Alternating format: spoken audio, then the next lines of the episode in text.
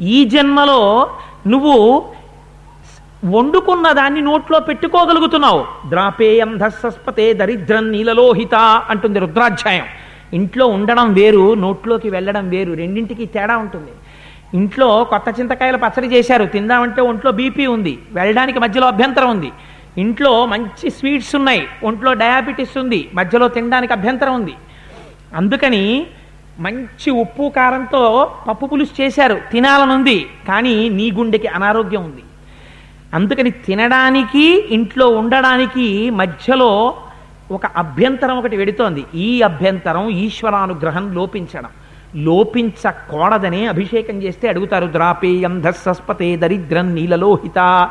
తండ్రి ఇంట్లో ఉన్నవి నోట్లో పెట్టుకునే అదృష్టాన్ని నీ నుంచి రావాలి. లేకపోతే డాక్టర్ గారి రూపంలో ప్రిస్క్రిప్షన్గా వస్తుంది. ఇవి మీరు తినకండి తినకండి అని. అందుకని ఆయన కూడా ప్రథమో దైవ్యోభిషకు. అప్పుడు ఈశ్వరుడే వైద్యుడిగా వచ్చేస్తాడు. అందుకని ఆ కాలమును గుర్తెరుగుట అందుకని తనువుయం దారూఢియున్నప్పుడే ఈ ఒంట్లో ఓపికన్నప్పుడు వింతల్ మేనచరించున్నప్పుడే శరీరం మంచి కాంతివంతంగా ఉన్నప్పుడే కురుల్ వెల్వెల్ల కానప్పుడే జుత్తు తెల్లబడిపోకముందే చింతింపన్వలమి పదాంబుజములన్ శ్రీకాళహస్తీశ్వర. చింతించాలయా అన్నారు దుర్జటి. సేవించాలయా అని లేదు. సేవిస్తే కదా చింతించడానికి. కాళహస్తి క్షేత్రం ఎలా ఉంటుందండి? అని అడిగారు అనుకోండి రాజద్వారంలోంచి లోపలికి వెళ్ళగానే ఎదురుగుండా దక్షిణామూర్తి ఉంటారండి. ఎడం పక్కకి ఇలా వెళ్ళగానే మహాగణపతి ఉంటారండి. అటువైపు నుంచి ఇటు తిరగగానే చెంగల్వరాయుడు అని శూలం పట్టుకుని సుబ్రహ్మణ్యేశ్వర స్వామి ఉంటారండి. మెట్లు దిగి ఇలా వెడుతుంటే ఎదురుగుండా కాళహస్తీశ్వరుడి దేవాలయం ఉంటుందండి. లోపలికి ఎడుతుంటే పక్కన సహస్రముఖ లింగం ఉంటుందండి. ఒక్క నాలుగు అడుగులేసి లోపలికి ఎడితే కుడి చేతి పక్కకి వెళ్ళకుండా ఎడం చేతి పక్క నుంచి దర్శనం చేస్తుంటే వెనక ఆవిర్భావ లింగము అని లింగంలోంచి బయటికి వస్తున్న స్వామివారి చిత్రం ఉంటుందండి. ప్రదక్షిణం చేస్తుంటే గోడ మీద గోడల మీద కోష్ట గణపతి ఉచ్చిష్ట గణపతి నృత్య గణపతి హేరంబ గణపతి గణపతులు ఉంటారండి కుడి చేతి పక్కకి రాగానే ఒక జ్యోతి ఇలా కొట్టుకుంటూ ఉంటుంది ముందు ఏదో పట్టీలు వేసినట్టుగా నవగ్రహ కవచం కట్టుకున్న పొడుగాటి శివలింగం ఉంటుంది. అర్చకులు తుమ్మి పూలతో పూజ చేస్తుంటారు. కదులుతున్నటువంటి ఆ జ్యోతి వాయులింగం అంటారు. ఆ గుడిలోంచి బయటికి వచ్చి ఇలా ఎడం పక్క కడితే ఎదురుగుండా శనైశ్చరుడికి మనం పూజ చేసేటటువంటి నల్లటి గుడ్డల్ని వెలిగించే జ్యోతులు ఇస్తుంటారు. వరుసగా సప్తమార్కులు సప్తమాతృకలు సుబ్రహ్మణ్యుడు కనకదుర్గమ్మ వెంకటేశ్వరుడు నాయనార్లు అది దాటిన తర్వాత మార్కండేయ ప్రతిష్ఠితమైనటువంటి ఒక పెద్ద శివలింగం.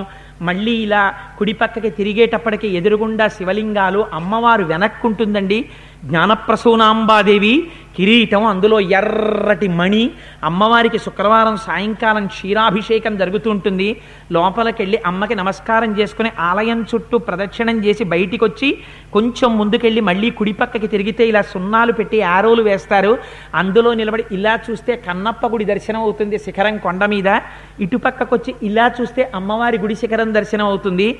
అటుపక్కకెళ్ళి ఇలా చూస్తే అయ్యవారి శిఖర దర్శనం అవుతుంది త్రిశూలంతో కిందకి దిగి మీరు అటు వెళ్ళగానే తెల్లటి స్ఫటికలింగం దాని వెనకాతల ఒక బల్బు వెలుగుతూ ఉంటుంది. స్ఫటికలింగం ముందు నిలబడితే దక్షిణామూర్తి స్తోత్రం అంతా జ్ఞాపకానికి వస్తుంది. దాటి మళ్ళీ మీరు కుడి చేతి పక్కకి తిరగగానే వేదిక మీద శివలింగాలు ఉంటాయి ఇటు చూసేటప్పటికి ఎదురుగుండా మహానుభావుడు మళ్ళీ దక్షిణామూర్తి దర్శనం అవుతుంది అక్కడ దక్షిణామూర్తికి ఒక్కసారి ప్రణిపాతం చేసి బయటికి రాగానే అక్కడ పుస్తకాల స్టాల్ ఉంటుంది. పులిహార ప్రసాదాలు లడ్డూ ప్రసాదాలు అమ్ముతారా ప్రసాదం నోట్లో వేసుకుని ఆ మంటపంలో కూర్చుని వెనక్కి వెళ్ళి చేతులు కడుక్కుని మళ్ళీ తిరిగి వచ్చేస్తుంటే ఇక్కడే విభూతి అమ్మబడును అని బోర్డులు ఉంటాయి బయటికి వస్తున్నప్పుడే అక్కడ పాతాళ గణపతి అని ఒక పెద్ద గణపతి ఉంటారు. రాజద్వారానికి ఎడం పక్కనేమో కాశీ విశ్వేశ్వరుడు అని అమ్మవారు రెండు ఆలయాలు ఉంటాయి సుబ్రహ్మణ్యుడు ఉంటాయి ఇవన్నీ నువ్వు ఎప్పుడు చేస్తావు చింతన? నువ్వు ఇక్కడ ఉంటే ఇక్కడ ఉండేది ఇప్పుడు నువ్వు ఎడితే. ఒంట్లో ఓపికన్నప్పుడు వెళ్ళకపోతే పాతాళలింగం తాతయ్య దిగుతావా అంటే దిగలేనరా మోకాళ్ళ నిప్పులన్నాక నువ్వు దిగను లేవు నీకు ఇక్కడ నిలబడను నిలబడదు. నీకు నీకింకా కాళహస్తి దర్శనం ఎప్పుడవుతుంది? నీకు డెబ్భై ఐదేళ్ళ వయస్సు వచ్చినా నీకు ఒకరితో గొడవ లేదు. నీ మాన నువ్వు బాల్కనీలో కూర్చుని పడకుర్చీలో పడుకుని ఓ తువ్వాలు పెట్టి దోమలు కొట్టుకుంటూ ఎందుకంటే బాల్కనీలో దోమలు కొట్టుకోవడం అంటే లోపల కూర్చుంటే టీవీ? పెద్ద ధ్వని అక్కడ. అందుకని బాల్కనీలో నువ్వు దోమలు కుడుతున్నా కూర్చుని ఆ కాళహస్తీశ్వర శతకంలోంచి స్వామి ఏమి స్వామివయ్యా నిజంగా మహానుభావ? అని ఆ కాళహస్తీశ్వర శతకంలోంచి ధూర్జటి చేసినటువంటి పద్యాలు చదువుకుంటూ ఆ కాళహస్తి క్షేత్రం అంతా మానసికమైన దర్శనం చేస్తూ రాహుకేతు పూజలు స్వామికి అభిషేకం ఆ కళ్యాణం ఆ పల్లకి ఇవన్నీ జ్ఞాపకం తెచ్చుకుంటూ నువ్వు పట్టుకున్నట్టు నువ్వు పట్టుపంచ కట్టుకున్నట్టు నీ భార్యతో కలిసి అభిషేకం చేసుకున్నట్టు తీర్థం తీసుకున్నట్టు అక్కడ ప్రసాదం తీసుకున్నట్టు కాళహస్తిలో కూర్చుని నువ్వు కాళహస్తీశ్వర శతకంలో పద్యాలు చదివి చెప్తుంటే నీ భార్య బిడ్డలు వింటున్నట్టు ఊహించుకుంటుంటే కోడలు వచ్చి మా చపాతీలు తిందరు రెండంటే అప్పుడు లోపలికెడితే చింతన వల?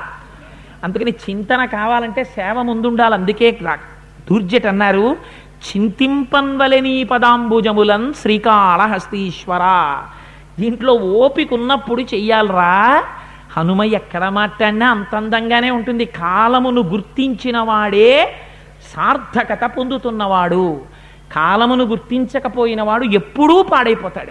అందుకని కాలమును గుర్తించగలిగిన వాడు అన్ని కోట్ల వానరములలో హనుమ ఒక్కరే. అందుకే బుద్ధిర్ యశో బలం ధైర్యం నిర్భయత్వమరోగత అజాడ్యం వక్ హనుమత్ సేవితం భవేత్. ఆ హనుమ పాదాలు పట్టుకుని ఆయనకి నమస్కారం చేస్తే ఆ కాలాన్ని అర్థం చేసుకుని ఎప్పటికప్పుడు జాగ్రత్త పడ్డం అలవాటవుతుంది ఆయన అనుగ్రహం కలిగితే.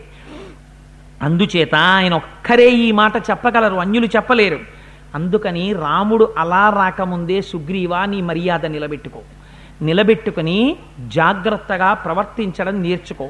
హనుమ ఎన్ని మాటలు మాట్లాడతారో కిష్కిందలో మీరు జ్ఞాపకం పెట్టుకోండి. ఎప్పుడెప్పుడు మాట్లాడినప్పుడు ఎలా మాట్లాడతారో సుగ్రీవుడితో జ్ఞాపకం పెట్టుకోండి. ఇప్పుడు ఒకసారి మాట్లాడారు కదా సుగ్రీవుడి దగ్గరికి వచ్చి కానీ సుగ్రీవుడికున్న ఒకే ఒక మంచి గుణం తనకి తోచకపోయినా చెప్తే వింటాడు. వచ్చినవాడు ప్రాజ్ఞుడని తెలుసు. హనుమ మాట విన కూడా వినకపోతే నశించిపోతాడు సుగ్రీవుడైన.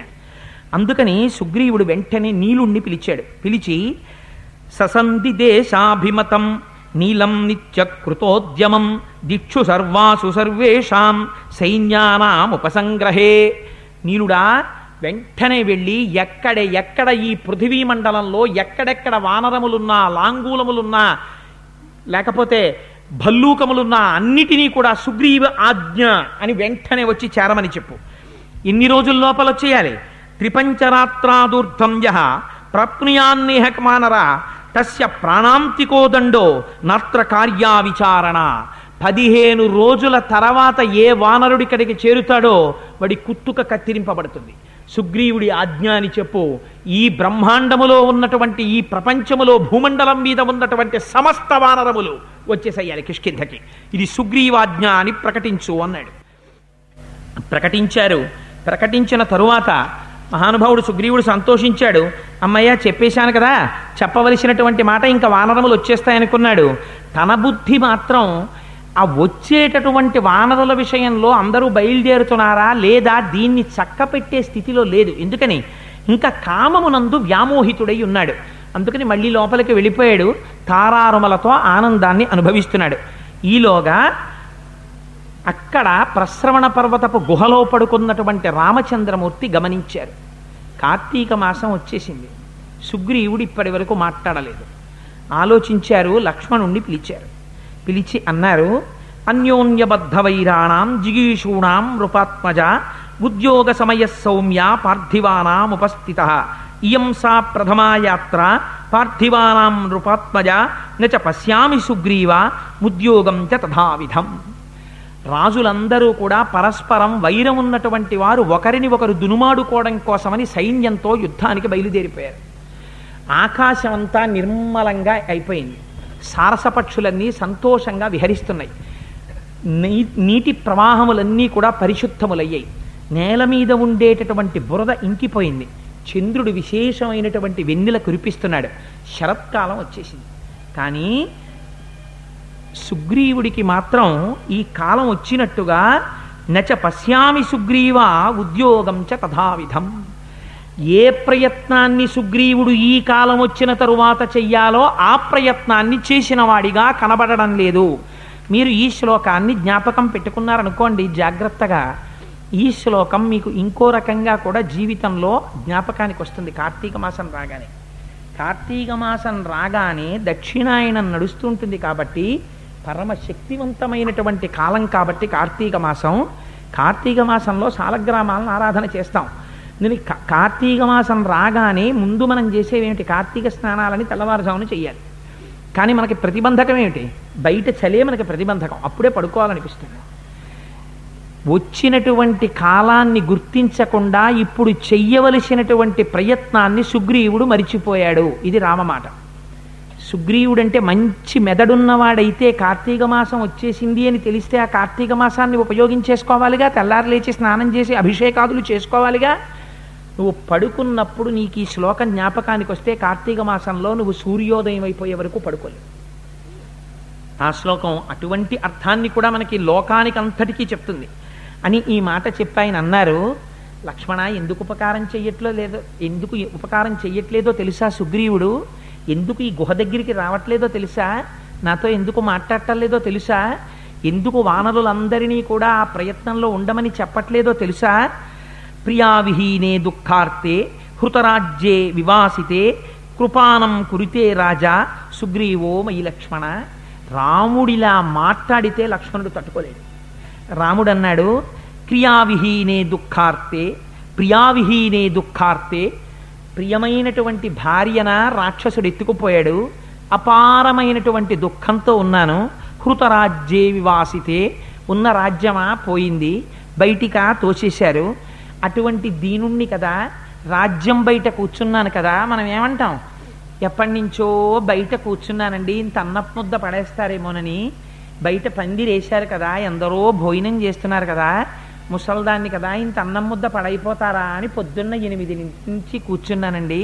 మూడైపోయింది గిన్నెలు కడిగేస్తున్నారు వచ్చిన వాళ్ళందరూ వెళ్ళిపోతున్నారు. ఇంత ముద్ద నా ముఖం మీద పడేసిన వాళ్ళు మాత్రం కనపట్టలేదు. అని అన్నం ముద్ద వెయ్యలేదని ఇంటి ముందు కూర్చున్నటువంటి ఒక బిచ్చు ఒక ముసిలివాడు మాట్లాడితే ఎలా ఉంటుందో అంత దీనంగా రాముడు ఒక మాట అన్నాడు. భార్యన రావణుడు ఎత్తుకుపోయాడు. రాజ్యమా? పోయింది. అరణ్యాల? పట్టాను. ఇవాళ నాకు ఏముంది లక్ష్మణ? గుహలో పడుకుని ఉన్నాను కదా. అందుకుని నా మీద సుగ్రీవుడికి కృప లేదయ్యా అన్నాడు. రాజ్యం బయట పడుకుని ఉన్నాను కదా. నా మీద కృప చెయ్యలేదు. సుగ్రీవుడు నన్ను దయతో చూడలేదయా? చూసావా నా బతుకు ఎలా అయిపోయిందో? అనాదో హృతరాజ్యోయం రావణేన చ ధర్షిత దీనో దూరగృహ కామీమాం చైవ శరణంగత. నేను అనాథో నాకెవరున్నారు నాథుడు? నన్ను రక్షిస్తాను అన్నవాడు సుగ్రీవుడు. ఆ సుగ్రీవుడు మర్చిపోయాడు. నేను ఇవాళ అనాథ నాకెవరు లేరు.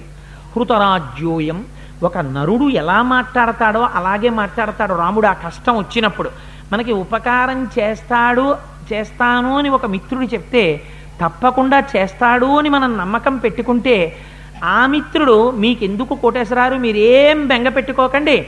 మీరు పెళ్ళికి అన్ని ఏర్పాట్లు చేసేసుకోండి. ఈశ్వరానుగ్రహం వల్ల నాకు అటువంటి బాధ ఎప్పుడు రాకూడదు అనుకోండి వచ్చి ఉపకారం చేస్తాను అన్నవాడు ఒకటో తారీఖున పట్టుకొచ్చి మీకు పదివేలు ఇస్తానన్నవాడు పదో తారీఖు వచ్చినా రావట్లేదు అనుకోండి పన్నెండో తారీఖున ముహూర్తం అనుకోండి.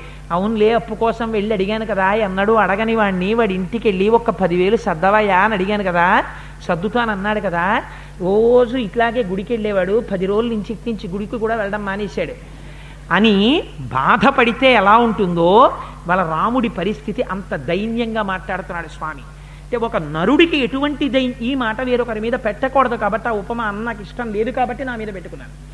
అందుకని నరుడికి ఎటువంటి దైన్యం ఉంటుందో ఎంత బాధపడతాడో అలాగే మాట్లాడాడు. రాముడు కూడా నిజంగా అందుకే రాముణ్ణి రామాయణాన్ని శ్రీ మహావిష్ణువుగా చూస్తే మీకు ఇది ఎలా వస్తుంది? మీకు ఎప్పుడైనా అటువంటి దైన్యం అనిపించింది అనుకోండి నేను ఎంతటి వాడిని రా రాముడు అంతటి వాడు ఎంత కష్టపడ్డాడు రా మహానుభావుడు. నా కష్టం ఆయన కష్టం ముందు ఏం కష్టం రా తళుక్కున మెరుస్తాయి దైన్యంతో శ్లోకాలు ఒక్కొక్కసారి. ఒకసారి అరణ్యకాండలో మెరిసింది ఇలాంటిదే. రాజ్యాహీనో అని రాజ్యమా పోయింది భార్యనా అపహరించారు అని ఇదిగో రాజ్యాధ్రంసో వనేవాస సీతానష్టో హతోద్విజ ఈదృశీయం మమావస్థ నిర్దహేదపి పావకం అని ఆ రోజున అన్నారు. అలాగే ఇవ్వాలంటున్నారు మళ్ళీ. అనాథో హృతరాజ్యోయం నేను అనాథని నా రాజ్యమా పోయింది రావణేన చ దర్శిత రావణుడా అవమానించాడు దీనో దీనుణ్ణి దూరగృహ ఇంటికి చాలా దూరంలో ఉన్నాను ఎవ్వరూ ఉపకారం చేసేవాళ్ళు లేరు. కామీమాం చేయవ నేను ఇవాళ భార్యని పొందాలనేటటువంటి స్థితిలో ఉన్నాను. చేయవ శరణంగత ఆ సుగ్రీవుణ్ణి శరణు వేడాను. అయినా నాకు ఉపకారం చేయట్లేదు. ఇత్యేతై కారణై సౌమ్య సుగ్రీవస్య దురాత్మన అహం వనరరాజస్య పరిభూత పరంతప. ఎప్పుడైతే దైన్యం వచ్చిందో అందులోంచి నా శక్తిని అవతలవాడు కనిపెట్టట్లేదని కోపం కూడా వస్తుంది. కోపం వచ్చి వెంటనే నరుడు ఎలా ప్రవర్తిస్తాడో అలాగే ఏమో అనుకుంటున్నాడు నన్నింత చిన్న చూపు చూస్తున్నాడు నాకు ఏం చెయ్యాలో తెలుసు అని వెంటనే చూడండి కోపం వచ్చేసి మాట్లాడేస్తారు. అలా రాముడు కూడా ఎలా మాట్లాడుతున్నాడో చూడండి. ప్రయోగం గురించి ఒక మహాకవిని చెప్తే వాళ్ళ మనస్సు చిన్నబుచ్చుకుంటుంది. శబ్ద ప్రయోగం గొప్పదిగా చెప్పుకోరు. భావ ప్రయోగమే గొప్పది. ఆయన ఎంత దర్శనం చేశారో చూడండి. నిద్రాశనై కేశవమభ్యుపైతి. నిద్ర మెల్లమెల్లగా మెల్లమెల్లగా కదిలి కేశవుణ్ణి చేరుకుంటోందిట శ్రీ మహావిష్ణువుడు ఆయనకి నిద్ర వస్తోందనరు ఆయనకి నిద్ర వస్తే తమోగుణం అయిపోతుంది మనకి నిద్ర వస్తుంది ఎందుకు? మన ఇంద్రియాలు అలసిపోతాయి కాబట్టి. కాదుట నిద్రే కదిలి శ్రీ మహావిష్ణువుని పొందుతోందిట. ఎందుకని? ఆషాఢమాసంలో స్వామి శయన ఏకాదశి అని పడుకుంటారు. పడుకోవడం అంటే మనలా ఆయన కూడా నిద్రపోతారని కాదు. ఆయన కూడా ఇంద్రియాలు అలిసిపోయి ఒళ్ళు తెలియని స్థితిలో పడుకుంటారని కాదు. మరింత జాగ్రత్తగా లోకాన్ని గమనిస్తారు. అందుకని నిద్రాశనై కేశవమభ్యుపైతి ధృతానదీనాం సగరమభ్యుపైతి. నది వేగంగా వేగంగా ప్రవహిస్తూ వెళ్ళిపోతోందిటే. వెళ్ళిపోవడంలో కూడా మహర్షి ఎంత గొప్పగా దర్శనం చేశారో తెలుసా? నది కాంతాస్వరూపంగా చెప్తాం. సాగరాన్ని పురుష స్వరూపంగా చెప్తాం. సంగమం పవిత్ర స్థానంగా చెప్తాం. ఆ నది తన భర్త దగ్గరికి సంగమం కోసమని వర్షాకాలంలో పడిన నీటి చేత వేగంగా పరిగెడుతుంది. వేగంగా వేగంగా భర్త దగ్గరికి వెళ్ళిపోతున్నప్పుడు మరి భర్త సమాగమాన్ని అపేక్షించి పరిగెడుతున్నటువంటి పతివ్రత అయిన ఉత్తమ కాంత మంచి అలంకారం చేసుకుని పరిగెత్తాలి కదా. ఏమిటిట అలంకారం అంతా అంటే చెట్ల మించి పడిపోయినటువంటి పూల గుత్తుల్ని తాను విరిచి తీసుకెళ్ళిపోతున్నటువంటి చెట్లని చెట్ల కొమ్మల్ని చెట్ల పువ్వుల్ని చక్రవాక పక్షుల్ని నదుల్ని నదుల యొక్క తీరాల్ని కోసేస్తూ పరుగు పరుగున పరుగు పరుగున తన ప్రియ సమాగమం కోసం వెళ్ళిపోతోందిట. అందుకని ధృతానదీనాం సగరమభ్యుపైతి. దృష్టాబలాక ఘనమభ్యుపైతి. అదేమి సంతోషమో కానీ మరి అన్ని పక్షులు పడుకుంటాయి. వర్షాకాలం వస్తే. కొంగలు పెద్ద బారుల కింద ఇలా గొలుసుల్లా కట్టుకుని మన పట్టణాల్లో కనపట్టలేదు కానీ మీరు పల్లెటూళ్ళల్లో చూడాలి. ఎంతంత పెద్ద పెద్ద గొలుసులు గొలుసుల్లాగా ఉండి చిన్నతనంలో మేము జాలిపూడిలో చూస్తుండేవాళ్ళం. అవి ఆకాశంలో వర్షం అంతా పడిపోయిన తర్వాత ఈ కొంగలన్నీ లేచి ఆ నల్లటి మబ్బుల మీద తెల్లటి కొంగలు వెళ్ళిపోతుంటాయి. దాన్ని హృదయం ఉన్న ఈ కవి అయితే ఆ వెళ్ళిపోవడాన్ని కూడా శబ్దాల్లోకే తెచ్చి అనుభవించారు. ఆధునిక కవుల్లో కూడా మహానుభావుడు. నల్లని మబ్బులు బారులు బారులు తెల్లని కొంగలు బారులు బారులు ఒక మహా మహానుభావుడు రచించాడు. వాల్మీకి నుంచి స్ఫూర్తి పొందారేమో. నిజమే నల్లని మబ్బులు గుంపులు గుంపులు. నిజమే కదా గుంపులు గుంపులుగా మబ్బులు వెళ్ళిపోతుంటాయి తెల్లని కొంగలు బారులు బారులు. పెద్ద పెద్ద బారులు కిందేమో కొంగలు వెళ్ళిపోతుంటాయి అవి ఇక్కడ దర్శనం అవదేమో బహుశా. అసలు కొంగలు ఎక్కడ కనపడతాయి మనకి? ఒకప్పుడు కాకినాడ అంటే దిక్కుమాల పేర కాకినాడ కాదు దీన్ని కోకనదము. కోకనదము అంటే ఎక్కడ చూసినా సరోవరాలే ఎక్కడ చూసినా ఎర్ర కలువలే. ఎర్ర కలువలు వికసించినటువంటి సరోవరాలతో కూడిన పట్టణం కాబట్టి దీన్ని కోకనదము అని పిలిచారు. ఆ తర్వాత ఎందుకు అయిపోయిందో తెలియదు ఓ గుర్రన్నాడా అన్న అర్థం ఉంది. కాకినాడ అయి కూర్చుంది. ఎవడో కో కెనడా అన్నాడు అన్నాడు. ఆ కో కెనడా కాకినాడ అయిందండి ఇంకోటి చెప్తే మాత్రం మనకి చాలా సంతోషం కదా. పాశ్చాత్య సంస్కృతి అప్పటి నుంచి అలవాటైపోవడం మొదలెట్టయింది అంది కోకనదం వదిలేసుకొని కాకినాడ చేసుకున్నాం దాన్ని తెచ్చుకుని మనం. సరే అందుచేత అది ఋషి అంటారు దృష్ట్వా బల బలాక ఘనమభ్యుపైతి కాంతా సకామ ప్రియమభ్యుపైతి. పతివ్రత అయినటువంటి కాంత ఆ ఋతువు యొక్క ప్రభావం చేత మెల్లమెల్లగా భర్త కౌగిటిలోకి చేరిపోతోందిట.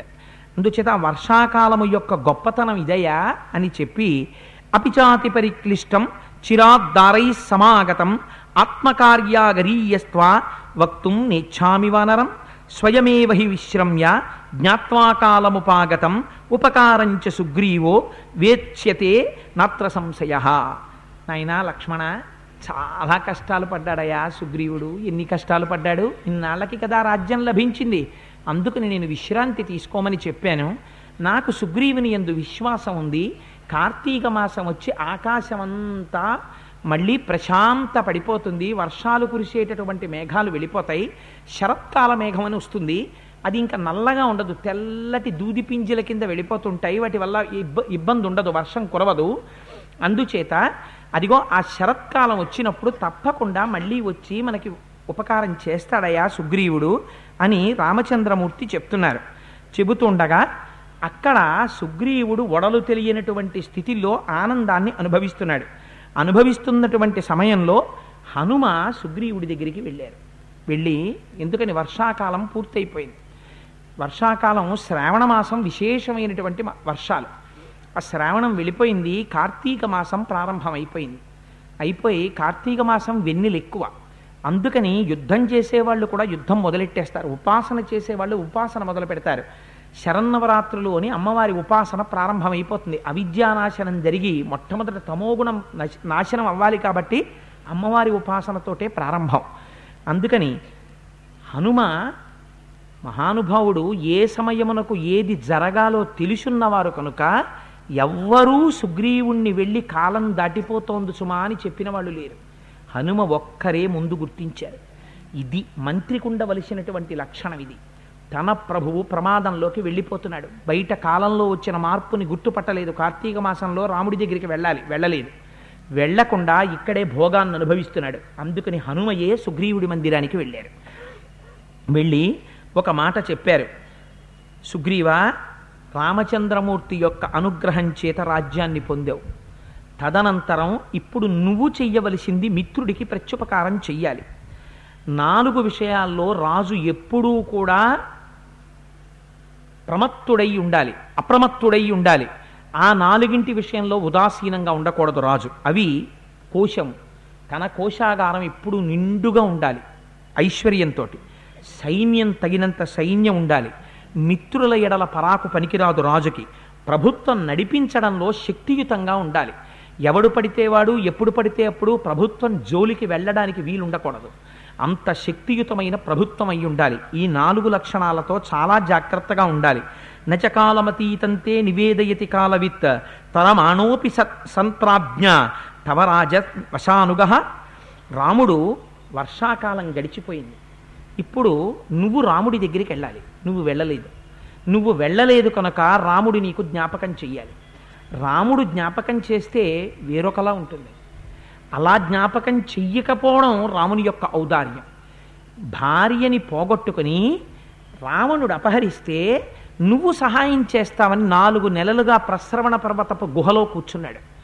ఆ రాముడు సరేలే అయిపోతే అయిపోయింది. కార్తీక మాసం ఇలా ప్రారంభం కాగానే బయటికి వచ్చేయాలని ఎక్కడుంది? పోన్లే పాపం సుఖపడుతున్నాడు అని ఓర్మి వహించి ఉన్నాడు.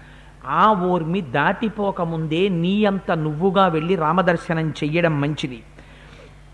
తస్యత్వం కురువై కార్యం పూర్వంతేన కృతం తవ హరీశ్వర హరిశ్రేష్ఠ నాజ్ఞాపయితుమర్హసి నువ్వే వానరులందరినీ ఆజ్ఞాపించు. దశ దిశలకి వెళ్ళి సీతమ్మ తల్లిని అన్వేషించమని చెప్పు.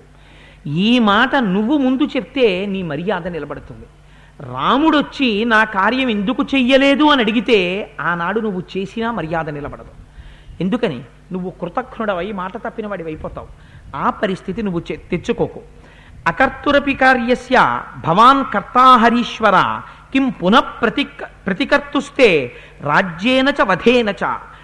రాముడు నీకు రెండు ఉపకారములు చేశాడు. నీకు బలమైన శత్రువు వాలి. ఆ వాలిని సంహరించాడు. అదే సమయంలో నీకు రాజ్యం ఇచ్చాడు. ఏమి రెండు ఉపకారాలు? ఏ? వాలి కుమారుడు సుగ్రీవుడున్నాడు. సుగ్రీ వాలి కుమారుడు అంగదుడున్నాడు. అంగదుడికి పట్టాభిషేకం చేయమని రామచంద్రమూర్తి చెప్తే కాదని సుగ్రీవుడు అనగలడా? నీకు రాజ్యం ఇచ్చాడు. నీ శత్రువైనటువంటి వాలిని వధించాడు. ఏకకాలమునందు నీకు రెండు ప్రయోజనములను సమకూర్చాడు. ఆయన అడిగింది మొట్టమొదటే మీరు అగ్నిసాక్షిగా స్నేహం చేసుకున్నప్పుడే ఆయన అడిగాడు. నేను నీకు ఉపకారం చేస్తాను నువ్వు సీతమ్మని అన్వేషించి పెట్టు అని అడిగాడు. ఆయన నీకు చేసినంత ఉపకారము యథార్థమునకు నీ నుంచి ఆయన ఆశించలేదు. వానరులు అన్ని దిక్కులకి వెళ్ళగలిగినటువంటి బలవంతులు నీ దగ్గర ఉన్నారు. ఉన్నవారు వెళ్ళడానికి ఉత్సాహంతో ఉన్నారు. కానీ ఎందుకు వెళ్ళడం లేదు? నీ ఆజ్ఞ లేదు. నీ ఆజ్ఞ ఎందుకు లేదు? నువ్వు కామమునందు అతిశయించినటువంటి ప్రీతితో ఉన్నావు. కాలము వెళ్ళిపోయింది నువ్వు ఇచ్చిన సమయం దాటిపోయింది. నీ అంత నువ్వుగా గుర్తుపట్టలేదు. నదేవానచ గంధర్వ నాసురాన నా మరుద్గణాహ నచ యక్షాభయం తస్య కుర్యుహి కిముత రాక్షసాహ రాముడే కానీ కోదండం పట్టుకున్నాడా? ఎవరు అడ్డలేదు. నీ దగ్గరున్నటువంటి వానరులకి ఎవ్వరి వల్ల భయం లేదు. వారు అంతటి శక్తి కలిగిన వారు. అందుకని వాళ్ళు అన్వేషించడంలో శక్తి కలిగిన వారు. అటువంటి శక్తి కలిగిన వారి చేత నువ్వు రామకార్యాన్ని నిర్వర్తింపచేస్తే రాముడు ఆనందిస్తాడు. రాముడే దుఃఖపడి కోదండం పట్టుకున్నాడా? ఆ రాముణ్ణి నిగ్రహించగలిగిన వాడు మాత్రం ఎవ్వరూ లేరు. ఎవ్వరూ రాముణ్ణి ఆనాడు ఆపు చెయ్యలేరు. అది నీకు ప్రమాదం లోకానికి ప్రమాదం. నువ్వు సమయోచితంగా ప్రవర్తించకపోతే అటువంటి ప్రమాదాన్ని కౌగిలించుకున్నవాడివవుతావు. అందుకని కాలమును గుర్తెరుగు. జరిగిపోతున్నటువంటి కాలాన్ని గుర్తు ఎరగపోవడం చేతే ప్రమాదాలన్నీ వస్తాయి. ఈ కాలాన్ని గుర్తుపట్టగలిగిన వాడెవడో వాడు ప్రాజ్ఞుడు. మీరు ఇదే జ్ఞాపకం పెట్టుకోండి ఇది గుర్తుపట్టడంలోనే హనుమ యొక్క గొప్పతనం ఉంది. ఇన్ని కోట్ల వానరములు ఉన్నాయి కిష్కింధలో. ఒక్క వానరం ఈ మాట చెప్పిందా? చెప్పలా. ఇది గుర్తుపట్టినవారు ఒక్క మహానుభావుడు హనుమే. రెండు సంవత్సరముల ఇంటర్మీడియట్ పిల్లాడు చదువుకుంటున్నప్పుడు ఇంకొక ఆరు నెలల్లో నేను ఎంసెట్కి వెళ్ళాలి అనుకున్నప్పుడు ప్రతిరోజు స్టాప్ వాచ్ పెట్టుకుని ప్రతిరోజు ఎంసెట్ మోడల్ పేపర్ ఒకటి చెయ్యడం పిల్లవాడికి మూడు నెలల ముందు నుంచి అలవాటైపోతే వాడు తొంభై పేపర్లు ఆన్సర్ చేసేస్తే ఖచ్చితంగా అవలీలగా తొంభై ఒకటో రోజున తన ఎంసెట్ పేపర్ ఆన్సర్ చేస్తాడు. కానీ ఏ రోజుని కూడా ఇంకా ఏప్రిల్లో కదా డేటు ఏప్రిల్లో కదా డేటు అనుకోవడంలోనే ఏప్రిల్ ఇరవై ఐదు వచ్చేస్తుంది. ఈ నాలుగు రోజులు రాత్రింబవళ్ళు చదవడం వల్ల పైత్య వికారం వస్తుందేమో కానీ స్పీడ్గా పేపర్ని ఆన్సర్ చేయడం మాత్రం నీకు రాదు. అందుకే కావలసింది ఏది కావాలంటే సమయాన్ని గుర్తెరిగి దానికి కావలసినటువంటి ప్రణాళికని రచించుకున్నవాడు ఎవరుంటాడో వాడు మాత్రమే వృద్ధిలోకి వస్తాడు. జీవితమైనా అంతే.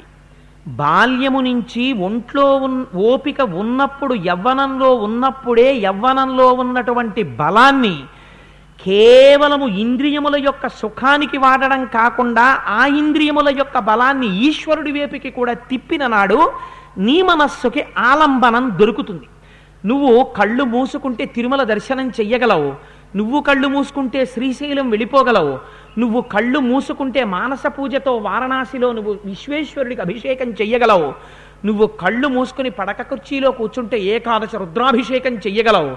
నువ్వు కళ్ళు మూసు కూర్చుంటే అయోధ్యకాండలో జరిగినటువంటి పాదుకా పట్టాభిషేక సర్గలు మనస్సులో గుర్తు తెచ్చుకోగలవు. నువ్వొక్కసారి మనస్సులో సంకల్పం చేస్తే రామచంద్రమూర్తికి మహాసామ్రాజ్య పట్టాభిషేకం చెయ్యగలవు. ఎందుకని? నీ ఒంట్లో ఓపిక ఉన్నప్పుడు నువ్వు చేశావు కనుక నీ మనస్సుకి అది అందింది కనుక దాన్ని పట్టుకుంటుంది మనస్సు. నీ ఓపిక ఉన్నప్పుడు నువ్వు చెయ్యలేదు. లేదు కనుక నీకు వృద్ధాప్యంలో మనస్సుకి ఆలంబనంగా అది అందదు. నువ్వు ఏది ఇస్తున్నావో దాన్నే మనస్సు పట్టుకుంటుంది. ఇది కాలమును గుర్తెరుగుట నీకు ఉన్న కాలమంతా చొప్పదంటి ప్రసంగాలకే సరిపోయింది పనికి మాలిన మాటలకే సరిపోయింది అక్కరలేని విషయాలకే సరిపోయింది. ఇప్పుడు మనస్సుని కొత్తగా ఈశ్వరుడి పాదాలు పట్టుకోమంటే వృద్ధాప్యం వచ్చేసిన తర్వాత చింత ఏర్పడిపోయిన తర్వాత ఎక్కడ పట్టుకుంటుంది? అందుకే ధూర్జటి ఎక్సలెంట్ ప్రిస్క్రిప్షన్ ఒకటి రాసేశారు సమాజానికి. దంతంబుల్ పడనప్పుడే తనువు ఎందారూఢియున్నప్పుడే కాంతాసంఘము రోయనప్పుడే జరాక్రాంతంబు కానప్పుడే వింతల్ మేన చెరించునప్పుడే కురుల్ వెల్వెల్ల కానప్పుడే. చింతింపన్వలమీ పదాంబుజములన్ శ్రీకాళహస్తీశ్వర. ఎంత గొప్ప పద్యం మా దొరగారికి ఎంతో ఇష్టం ఆ పద్యం అంటే కాళహస్తీశ్వర శతకంలో. దంతంబుల్ పడనప్పుడే పళ్ళన్నీ ఊడిపోయిన తర్వాత ఇంకప్పుడు భగవంతుడి దగ్గరికి వెళ్ళి స్తోత్రం చేద్దామంటే నువ్వు ఒకటి ఉచ్చరిద్దాం అనుకుంటే అది శబ్దం ఇంకోటి బయటకు వస్తుంటుంది. దంతంబుల్ పడనప్పుడే తనువుయం దారూఢియున్నప్పుడే శరీరంలో శక్తి ఉన్నప్పుడు చెయ్యాలి ఈశ్వర కైంకర్యం.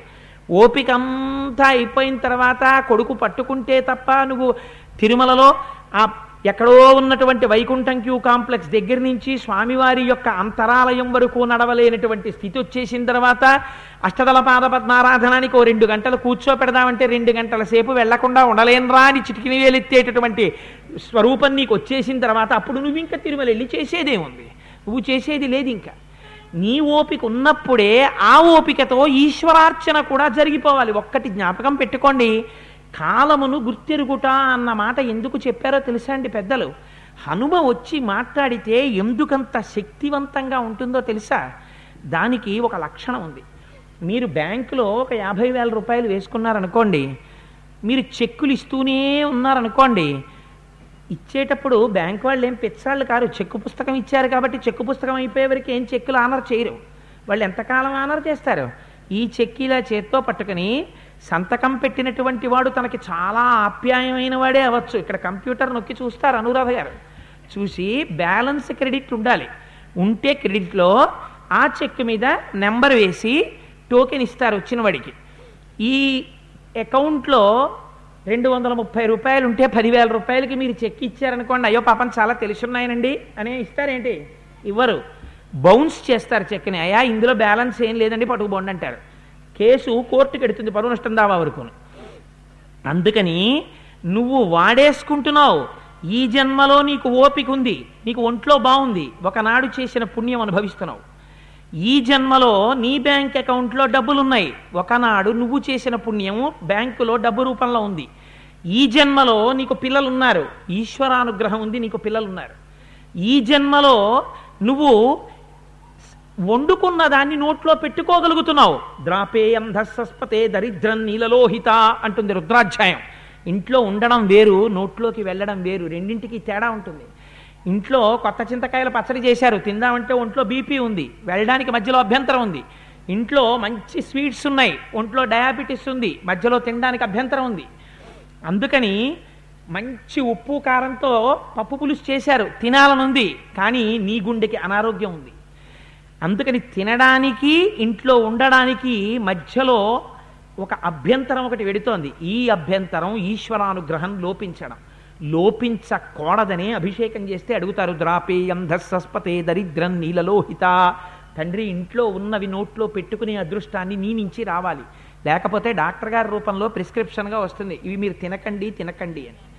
అందుకని ఆయన కూడా ప్రథమో దైవ్యోభిషకు అప్పుడు ఈశ్వరుడే వైద్యుడిగా వచ్చేస్తాడు. అందుకని ఆ కాలమును గుర్తెరుగుట. అందుకని తనువుయం దారూఢియున్నప్పుడే ఈ ఒంట్లో ఓపికన్నప్పుడు వింతల్ మేనచరించున్నప్పుడే శరీరం మంచి కాంతివంతంగా ఉన్నప్పుడే కురుల్ వెల్వెల్ల కానప్పుడే జుత్తు తెల్లబడిపోకముందే చింతింపన్వలమి పదాంబుజములన్ శ్రీకాళహస్తీశ్వర. చింతించాలయా అన్నారు దుర్జటి. సేవించాలయా అని లేదు. సేవిస్తే కదా చింతించడానికి. కాళహస్తి క్షేత్రం ఎలా ఉంటుందండి? అని అడిగారనుకోండి. రాజద్వారంలోంచి లోపలికి వెళ్ళగానే ఎదురుగుండా దక్షిణామూర్తి ఉంటారండి. ఎడం పక్కకి ఇలా వెళ్ళగానే మహాగణపతి ఉంటారండి. అటువైపు నుంచి ఇటు తిరగగానే చెంగల్వరాయుడు అని శూలం పట్టుకుని సుబ్రహ్మణ్యేశ్వర స్వామి ఉంటారండి. మెట్లు దిగి ఇలా వెడుతుంటే ఎదురుగుండా కాళహస్తీశ్వరుడి దేవాలయం ఉంటుందండి. లోపలికి ఎడుతుంటే పక్కన సహస్రముఖ లింగం ఉంటుందండి. ఒక్క నాలుగు అడుగులేసి లోపలికి ఎడితే కుడి చేతి పక్కకి వెళ్ళకుండా ఎడం చేతి పక్క నుంచి దర్శనం చేస్తుంటే వెనక ఆవిర్భావ లింగము అని లింగంలోంచి బయటికి వస్తున్న స్వామివారి చిత్రం ఉంటుందండి. ప్రదక్షిణం చేస్తుంటే గోడ మీద గోడల మీద కోష్ట గణపతి ఉచ్చిష్ట గణపతి నృత్య గణపతి హేరంబ గణపతి గణపతులు ఉంటారండి కుడి చేతి పక్కకి రాగానే ఒక జ్యోతి ఇలా కొట్టుకుంటుంటుంది. ముందు ఏదో పట్టీలు వేసినట్టుగా నవగ్రహ కవచం కట్టుకున్న పొడుగాటి శివలింగం ఉంటుంది. అర్చకులు తుమ్మి పూలతో పూజ చేస్తుంటారు. కదులుతున్నటువంటి ఆ జ్యోతి వాయులింగం అంటారు. ఆ గుడిలోంచి బయటికి వచ్చి ఇలా ఎడం పక్క కడితే ఎదురుగుండా శనైశ్చరుడికి మనం పూజ చేసేటటువంటి నల్లటి గుడ్డల్ని వెలిగించే జ్యోతులు ఇస్తుంటారు. వరుసగా సప్తమార్కులు సప్తమాతృకలు సుబ్రహ్మణ్యుడు కనకదుర్గమ్మ వెంకటేశ్వరుడు నాయనార్లు అది దాటిన తర్వాత మార్కండేయ ప్రతిష్ఠితమైనటువంటి ఒక పెద్ద శివలింగం. మళ్ళీ ఇలా కుడిపక్కకి తిరిగేటప్పటికి ఎదురుగుండా శివలింగాలు. అమ్మవారు వెనక్కుంటుందండి. జ్ఞానప్రసూనాంబాదేవి కిరీటం అందులో ఎర్రటి మణి అమ్మవారికి శుక్రవారం సాయంకాలం క్షీరాభిషేకం జరుగుతుంటుంది. లోపలికెళ్ళి అమ్మకి నమస్కారం చేసుకుని ఆలయం చుట్టూ ప్రదక్షిణం చేసి బయటికి వచ్చి కొంచెం ముందుకెళ్ళి మళ్ళీ కుడిపక్కకి తిరిగితే ఇలా సున్నాలు పెట్టి ఆరోలు వేస్తారు. అందులో నిలబడి ఇలా చూస్తే కన్నప్ప గుడి దర్శనం అవుతుంది శిఖరం కొండ మీద. ఇటుపక్కకు వచ్చి ఇలా చూస్తే అమ్మవారి గుడి శిఖరం దర్శనం అవుతుంది. అటుపక్కకెళ్ళి ఇలా చూస్తే అయ్యవారి శిఖర దర్శనం అవుతుంది త్రిశూలంతో కిందకి దిగి మీరు అటు వెళ్ళగానే తెల్లటి స్ఫటికలింగం దాని వెనకాతల ఒక బల్బు వెలుగుతూ ఉంటుంది. స్ఫటికలింగం ముందు నిలబడితే దక్షిణామూర్తి స్తోత్రం అంతా జ్ఞాపకానికి వస్తుంది. దాటి మళ్ళీ మీరు కుడి చేతి పక్కకి తిరగగానే వేదిక మీద శివలింగాలు ఉంటాయి ఇటు చూసేటప్పటికి ఎదురుగుండ మహానుభావుడు మళ్ళీ దక్షిణామూర్తి దర్శనం అవుతుంది అక్కడ దక్షిణామూర్తికి ఒక్కసారి ప్రణిపాతం చేసి బయటికి రాగానే అక్కడ పుస్తకాల స్టాల్ ఉంటుంది. పులిహార ప్రసాదాలు లడ్డూ ప్రసాదాలు అమ్ముతారు ఆ ప్రసాదం నోట్లో వేసుకుని ఆ మంటపంలో కూర్చుని వెనక్కి వెళ్ళి చేతులు కడుక్కుని మళ్ళీ తిరిగి వచ్చేస్తుంటే ఇక్కడే విభూతి అమ్మబడును అని బోర్డులు ఉంటాయి బయటికి వస్తున్నప్పుడే అక్కడ పాతాళ గణపతి అని ఒక పెద్ద గణపతి ఉంటారు. రాజద్వారానికి ఎడం పక్కనేమో కాశీ విశ్వేశ్వరుడు అని అమ్మవారు రెండు ఆలయాలు ఉంటాయి సుబ్రహ్మణ్యుడు ఉంటాయి ఇవన్నీ నువ్వు ఎప్పుడు చేస్తావు చింతన? నువ్వు ఇక్కడ ఉంటే ఇక్కడ ఉండేది ఇప్పుడు నువ్వు ఎడితే. ఒంట్లో ఓపికున్నప్పుడు వెళ్ళకపోతే పాతాళలింగం తాతయ్య దిగుతావా అంటే దిగలేనరా మోకాళ్ళ నిప్పులన్నాక నువ్వు దిగను లేవు నీకు ఇక్కడ నిలబడను నిలబడదు. నీకి నీకింక కాళహస్తి దర్శనం ఎప్పుడవుతుంది? నీకు డెబ్భై ఐదేళ్ళ వయస్సు వచ్చినా నీకు ఒకరితో గొడవ లేదు. నీ మాన నువ్వు బాల్కనీలో కూర్చుని పడక కుర్చీలో పడుకుని ఓ తువ్వాలు పెట్టి దోమలు కొట్టుకుంటూ ఎందుకండి బాల్కనీలో దోమలు కొట్టుకోవడం అంటే లోపల కూర్చుంటే టీవీ పెద్ద ధ్వని అక్కడ. అందుకని బాల్కనీలో నువ్వు దోమలు కుడుతున్నా కూర్చుని ఆ కాళహస్తీశ్వర శతకంలోంచి స్వామి ఏమి స్వామివయ్యా నిజంగా మహానుభావ? అని ఆ కాళహస్తీశ్వర శతకంలోంచి ధూర్జటి చేసినటువంటి పద్యాలు చదువుకుంటూ ఆ కాళహస్తి క్షేత్రం అంతా మానసికమైన దర్శనం చేస్తూ రాహుకేతు పూజలు స్వామికి అభిషేకం ఆ కళ్యాణం ఆ పల్లకి ఇవన్నీ జ్ఞాపకం తెచ్చుకుంటూ నువ్వు పట్టుకున్నట్టు నువ్వు పట్టుపంచ కట్టుకున్నట్టు నీ భార్యతో కలిసి అభిషేకం చేసుకున్నట్టు తీర్థం తీసుకున్నట్టు అక్కడ ప్రసాదం తీసుకున్నట్టు కాళహస్తిలో కూర్చుని నువ్వు కాళహస్తీశ్వర శతకంలో పద్యాలు చదివి చెప్తుంటే నీ భార్య బిడ్డలు వింటున్నట్టు ఊహించుకుంటుంటే కోడలు వచ్చి మా అయ్యగారు చపాతీలు తిందిరిగాని రెండంటే అప్పుడు లోపలికెడితే చింతన వల్ల అందుకని చింతన కావాలంటే సేవ ముందుండాలి అందుకే దూర్జట్ అన్నారు చింతింపన్వలెని పదాంబుజములన్ శ్రీకాళహస్తీశ్వర. దీంట్లో ఓపిక ఉన్నప్పుడు చెయ్యాలరా. హనుమ ఎక్కడ మాట్లాడినా అంత అందంగానే ఉంటుంది. కాలమును గుర్తించిన వాడే సార్థకత పొందుతున్నవాడు. కాలమును గుర్తించకపోయినవాడు ఎప్పుడూ పాడైపోతాడు.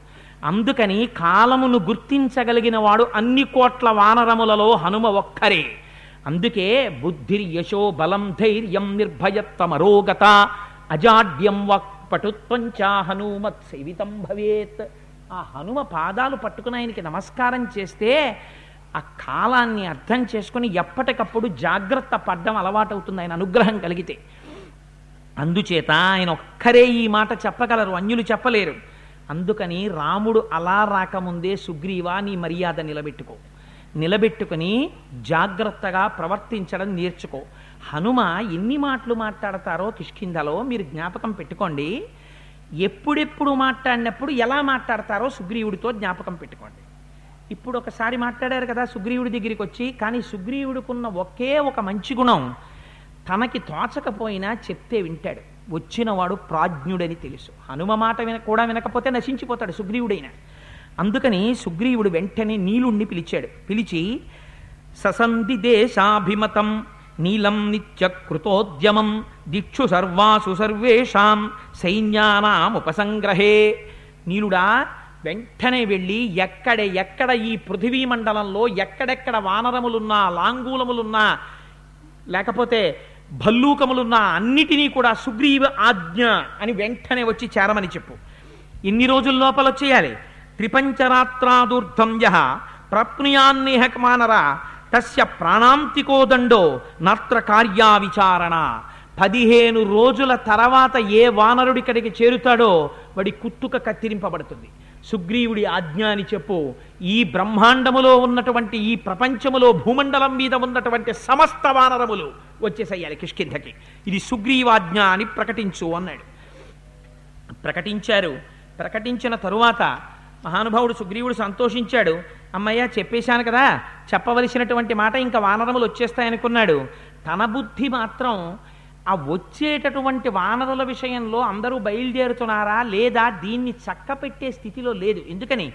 ఇంకా కామమునందు వ్యామోహితుడై ఉన్నాడు. అందుకని మళ్ళీ లోపలికి వెళ్ళిపోయాడు. తారారుమలతో ఆనందాన్ని అనుభవిస్తున్నాడు. ఈలోగా అక్కడ ప్రశ్రవణ పర్వతపు గుహలో పడుకున్నటువంటి రామచంద్రమూర్తి గమనించారు. కార్తీక మాసం వచ్చేసింది. సుగ్రీవుడు ఇప్పటి వరకు మాట్లాడలేదు. ఆలోచించారు లక్ష్మణుణ్ణి పిలిచారు. పిలిచి అన్నారు అన్యోన్యబద్ధ వైరాణం జిగీషూణాం నృపాత్మజ ఉద్యోగ సమయ సౌమ్య పార్థివానాం ఉపస్థిత. ఇయం సా ప్రథమా యాత్ర పార్థివానాం నృపాత్మజ నచ పశ్యామి సుగ్రీవ ఉద్యోగం చ తథావిధం.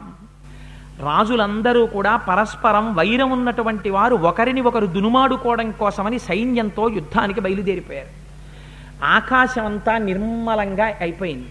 సారసపక్షులన్నీ సంతోషంగా విహరిస్తున్నాయి. నీ నీటి ప్రవాహములన్నీ కూడా పరిశుద్ధములయ్యాయి. నేల మీద ఉండేటటువంటి బురద ఇంకిపోయింది.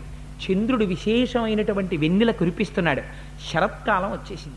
కానీ సుగ్రీవుడికి మాత్రం ఈ కాలం వచ్చినట్టుగా నచ పశ్యామి సుగ్రీవ ఉద్యోగం చ తథావిధం. ఏ ప్రయత్నాన్ని సుగ్రీవుడు ఈ కాలం వచ్చిన తరువాత చెయ్యాలో ఆ ప్రయత్నాన్ని చేసిన వాడిగా కనబడడం లేదు. మీరు ఈ శ్లోకాన్ని జ్ఞాపకం పెట్టుకున్నారనుకోండి జాగ్రత్తగా.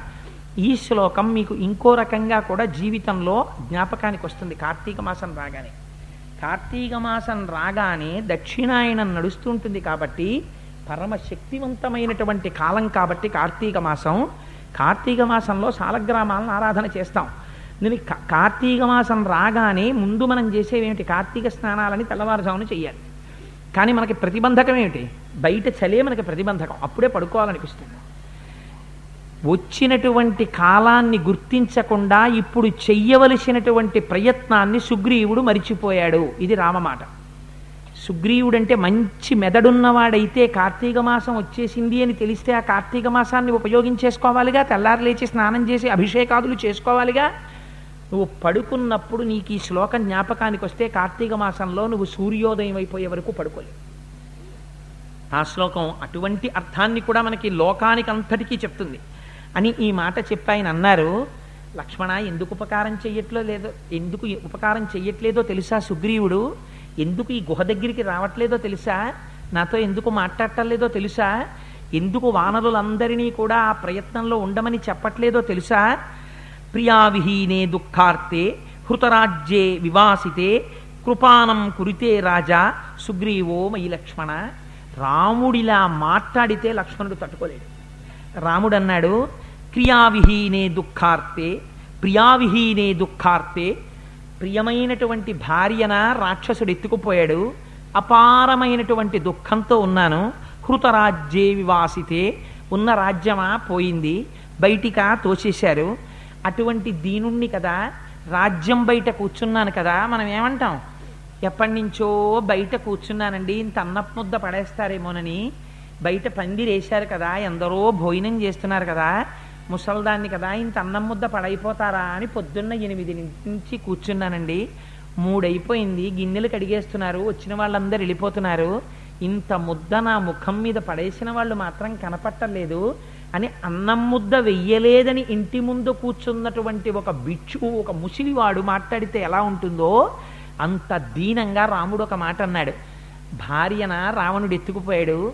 రాజ్యమా? పోయింది. అరణ్యాల? పట్టాను. ఇవాళ నాకు ఏముంది లక్ష్మణ? గుహలో పడుకుని ఉన్నాను కదా. అందుకుని నా మీద సుగ్రీవుడికి కృప లేదయ్యా అన్నాడు. రాజ్యం బయట పడుకునున్నాను కదా. నా మీద కృప చెయ్యలేదు. సుగ్రీవుడు నన్ను దయతో చూడలేదయా చూసావా నా బతుకు ఎలా అయిపోయిందో? అనాదో హృతరాజ్యోయం రావణేన చ ధర్షిత దీనో దూరగృహ కామీమాం చైవ శరణంగత. నేను అనాథో నాకెవరున్నారు నాథుడు? నన్ను రక్షిస్తాను అన్నవాడు సుగ్రీవుడు. ఆ సుగ్రీవుడు మర్చిపోయాడు. నేను ఇవాళ అనాథ నాకెవరు లేరు. హృతరాజ్యోయం ఒక నరుడు ఎలా మాట్లాడతాడో అలాగే మాట్లాడతాడు. రాముడు ఆ కష్టం వచ్చినప్పుడు మనకి ఉపకారం చేస్తాడు చేస్తాను అని ఒక మిత్రుడు చెప్తే తప్పకుండా చేస్తాడు అని మనం నమ్మకం పెట్టుకుంటే ఆ మిత్రుడు మీకెందుకు కోటేశ్వరారు మీరేం బెంగ పెట్టుకోకండి. మీరు పెళ్ళికి అన్ని ఏర్పాట్లు చేసేసుకోండి. ఈశ్వరానుగ్రహం వల్ల నాకు అటువంటి బాధ ఎప్పుడు రాకూడదు అనుకోండి వచ్చి ఉపకారం చేస్తాను అన్నవాడు ఒకటో తారీఖున పట్టుకొచ్చి మీకు పదివేలు ఇస్తానన్నవాడు పదో తారీఖు వచ్చినా రావట్లేదు అనుకోండి పన్నెండో తారీఖున ముహూర్తం అనుకోండి. అవునులే అప్పు కోసం వెళ్ళి అడిగాను కదా అన్నాడు అడగని వాడిని వాడి ఇంటికి వెళ్ళి ఒక్క పదివేలు సర్దవయ్యా అని అడిగాను కదా సర్దుతానన్నాడు కదా రోజు ఇట్లాగే గుడికి వెళ్ళేవాడు పది రోజుల నుంచి ఇటు నుంచి గుడికి కూడా వెళ్ళడం మానేశాడు. అని బాధపడితే ఎలా ఉంటుందో వాళ్ళ రాముడి పరిస్థితి అంత దైన్యంగా మాట్లాడుతున్నాడు స్వామి. అంటే ఒక నరుడికి ఎటువంటి దై ఈ మాట వేరొకరి మీద పెట్టకూడదు కాబట్టి ఆ ఉపమా అన్న నాకు ఇష్టం లేదు కాబట్టి నా మీద పెట్టుకున్నాను. అందుకని నరుడికి ఎటువంటి దైన్యం ఉంటుందో ఎంత బాధపడతాడో అలాగే మాట్లాడాడు. రాముడు కూడా నిజంగా అందుకే రాముణ్ణి రామాయణాన్ని శ్రీ మహావిష్ణువుగా చూస్తే మీకు ఇది ఎలా వస్తుంది? మీకు ఎప్పుడైనా అటువంటి దైన్యం అనిపించింది అనుకోండి నేను ఎంతటి రా రాముడు అంతటి వాడు ఎంత కష్టపడ్డాడు రా మహానుభావుడు. నా కష్టం ఆయన కష్టం ముందు ఏం కష్టం రా తళుక్కున మెరుస్తాయి దైన్యంతో శ్లోకాలు ఒక్కొక్కసారి. ఒకసారి అరణ్యకాండలో మెరిసింది ఇలాంటిదే. రాజ్యాహీనో అని రాజ్యమా పోయింది భార్యనా అపహరించారు అని ఇదిగో రాజ్యాద్భ్రంశో వనేవాస సీతానష్టో హతోద్విజ ఈదృశీయం మమావస్థ నిర్దహేదపి పావకం అని ఆ రోజున అన్నారు. అలాగే ఇవ్వాలంటున్నారు మళ్ళీ. అనాథో హృతరాజ్యోయం నేను అనాథని నా రాజ్యమా పోయింది రావణేన చ దర్శిత రావణుడా అవమానించాడు దీనో దీనుణ్ణి దూరగృహ ఇంటికి చాలా దూరంలో ఉన్నాను ఎవ్వరూ ఉపకారం చేసేవాళ్ళు లేరు. కామీమాం చేయవ నేను ఇవాళ భార్యని పొందాలనేటటువంటి స్థితిలో ఉన్నాను. చేయవ శరణంగత ఆ సుగ్రీవుణ్ణి శరణు వేడాను. అయినా నాకు ఉపకారం చేయట్లేదు. ఇత్యేతై కారణై సౌమ్య సుగ్రీవస్య దురాత్మన అహం వనరరాజస్య పరిభూత పరంతప. ఎప్పుడైతే దైన్యం వచ్చిందో అందులోంచి నా శక్తిని అవతలవాడు కనిపెట్టట్లేదని కోపం కూడా వస్తుంది. కోపం వచ్చి వెంటనే నరుడు ఎలా ప్రవర్తిస్తాడో అలాగే ఏమో అనుకుంటున్నాడు నన్నింత చిన్న చూపు చూస్తున్నాడు నాకు ఏం చెయ్యాలో తెలుసు అని వెంటనే చూడండి కోపం వచ్చేసి మాట్లాడేస్తారు. అలా రాముడు కూడా ఎలా మాట్లాడుతున్నాడో చూడండి. ఈ కారణాల వల్లే లక్ష్మణ నన్నింత అవమానిస్తున్నాడు సుగ్రీవుడు. కానీ అందా నన్ను అవమానిస్తే ఊరుకుంటున్నాను అనుకుంటున్నాడేమో సకాలం పరిసంఖ్యాయం సీతాయా పరిమార్గణే కృతార్థ సమయం కృత్వా దుర్మతిర్నావబుజ్యతే మాట మారుతోంది. దుర్మతి ఆ సుగ్రీవుడు మరిచిపోయాడు చేసుకున్న వడంబడిక సీతను ఎలాగైనా అన్వేషిస్తానని ప్రతిజ్ఞ చేశాడు కానీ ఇవాళ చేసిన ప్రతిజ్ఞ స్మరించడం లేదు. తం ప్రవిశ్య చ కిష్కింధాం బ్రూహివానర పుంగవం మూర్ఖం గ్రామ్య సుఖే సక్తం సుగ్రీవం వచనాన్మమ గ్రామ్య సుఖాలను అనుభవిస్తున్నాడు భార్యలతో కలిసి కామాన్ని అనుభవిస్తున్నాడు మిత్రుడి మాట జ్ఞాపకానికి రావట్లేదు. అద్ధినాముపపన్నానాం పూర్వంచాప్యుపకారిణాం ఆశాం సంసృత్యయోహంతి సలోకే పురుషాధమ. ఎవడైతే చేసినటువంటి ఉపకారాన్ని మరిచిపోయి తిరిగి ప్రత్యుపకారం చెయ్యడో వాడు పురుషాధముడని చెప్తోంది శాస్త్రం. శుభం వాజిది వా పాపం యోహి వాక్యముదీరితం సత్యేన పరిగృహ్ణాతి సవీర పురుషోత్తమ. గబుక్కుని సత్యమే పలక తెలిసి పలకచ్చు తెలియక పలకచ్చు. ఒక మాట నోటి వెంట వచ్చేస్తే ఇంకా మాటకి ఎవడు కట్టుబడిపోతాడో అలా కట్టుబడిపోయినటువంటి వాడు పురుషోత్తముడని చెప్పి చెప్పుకుంటున్నారు. కృతార్థ కృతార్థ యక్ కృతార్థానాం మిత్రాణాం న తాన్ నృతానపి క- క్రవ్యాదాహ కృతాఘ్నాన్నోపభుంజతే తమ పనులు పూర్తి చేసేసుకుని తన మిత్రులకి అక్కర రాకుండా వారి ముఖం కూడా చూడకుండా జీవితాన్ని గడుపుకుంటున్నటువంటి వాడి యొక్క శరీరం పడిపోయిన తరువాత కుక్కలు కూడా వాడి శరీరం తినడానికి ఇష్టపడవు. అందుకని ఇవాళ అటువంటి కృతజ్ఞతా లక్షణంతో ప్రవర్తిస్తున్నాడు. అందుకని నా గురించి మరిచిపోయాడు. నూనం కాంచన పృష్ఠస్య వికృష్టస్య మయారణి వికృష్టస్య మయారణే ద్రష్టుమిచ్చతి చాపస్య రూపం విద్యుత్ గణోపమం. నేనే కోదండాన్ని చేతిలో పట్టుకుని మళ్ళీ బంగారు వంపు కలిగినటువంటి బాణాన్ని కోదండమునకున్నటువంటి నారికి సంధించి విడిచిపెట్టిన రోజున కిష్కింధా పట్టణపు పైభాగంలో ఆకాశంలో మెరిసేటటువంటి నా బాణముల యొక్క మెరుపుల గుంపుల్ని చూడాలనుకుంటున్నాడు.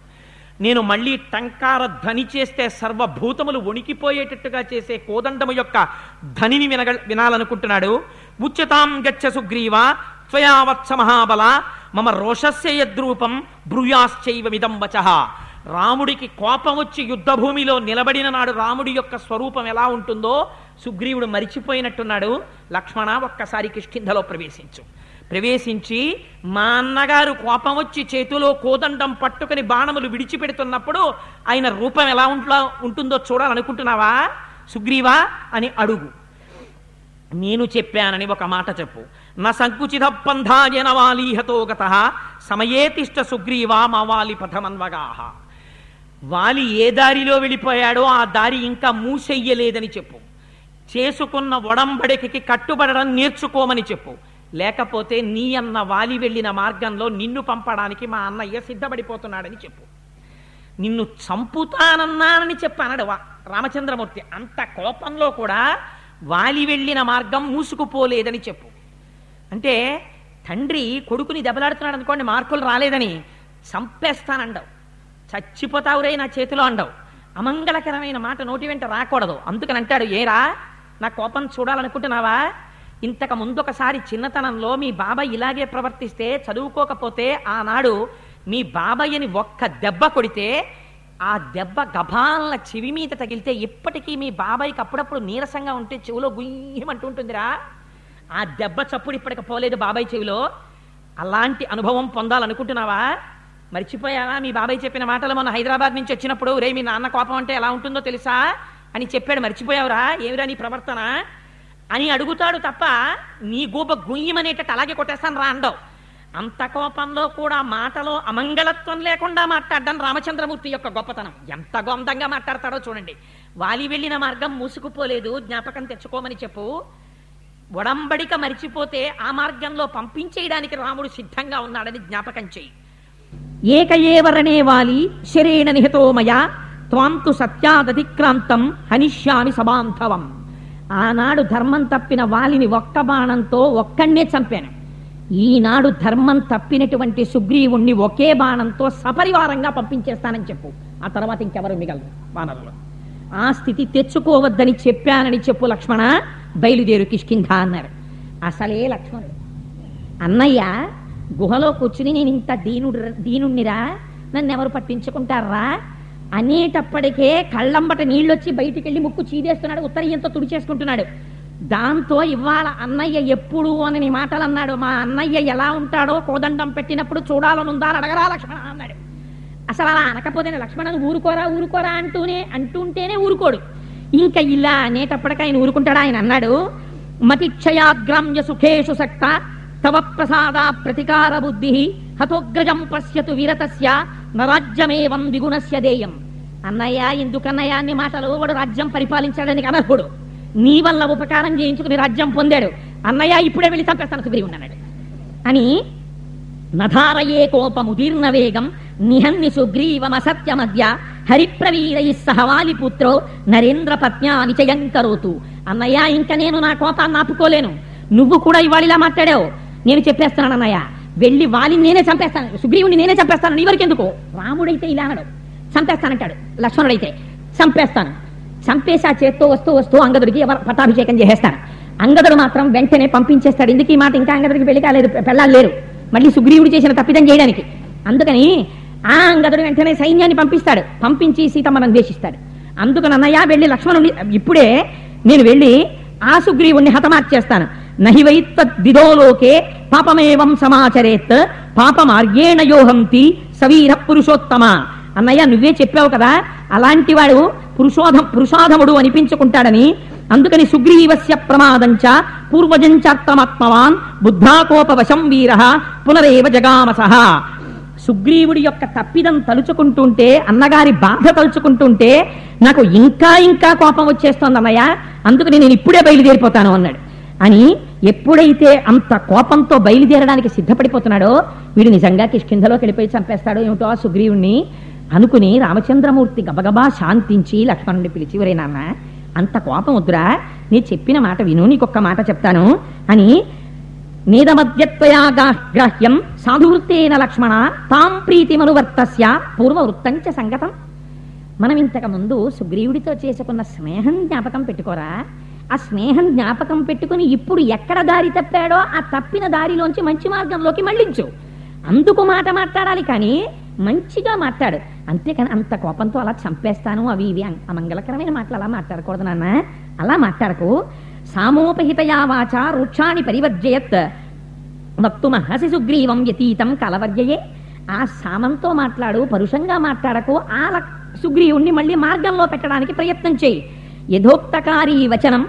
ఉత్తరం చైవసోత్తరం బృహస్పతి సమో బుద్ధ్య మత్వా రామానుజస్తథ అని ఎప్పుడైతే రామచంద్రమూర్తి ఈ మాట ఇలా చెప్పారో లక్ష్మణుడు ఆ చెప్పిన ఆ చెప్పినటువంటి మాట సుగ్రీవుణ్ణి మంచి మార్గంలో పెట్టడానికి ప్రయత్నించరా అని చెప్పినా కూడా లోపల మాత్రం కోపం తగ్గలేదట లక్ష్మణుడికి.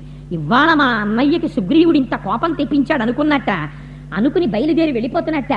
ఆ కిష్కిందలో ప్రవేశి ఒక నడక మార్గం ఉంది నడిచి వెళ్ళడానికి. ఆ నడక మార్గాన్ని వదిలిపెట్టేశాట. వదిలిపెట్టేసి ఓ అడ్డదారి పట్టుకున్నట్టు ఎదురుగుండా కనపడుతోంది కిష్కింద అంటే తొందరగా వెళ్ళిపోవాలి సుగ్రీవుడి దగ్గరికి. ఎంత కోపం వచ్చేసిందంటే సాల తాళాశ్వ కర్ణాంశ్చ తరసా పతయన్ బహూన్. వర్ణస్య ని- పర్ణస్య గిరికూటాని ద్రుమానన్యాంశ్చ వేగత శిలాశ్చ సకలీకుర్వాన్ తద్భ్యాం గతి జివాసుక దురనేక పదం త్యక్వా యయౌ కార్యవశాద్భృతం అని గబగబా బయలుదేరి అడ్డదారిలో వెళ్ళిపోతున్నట్ట.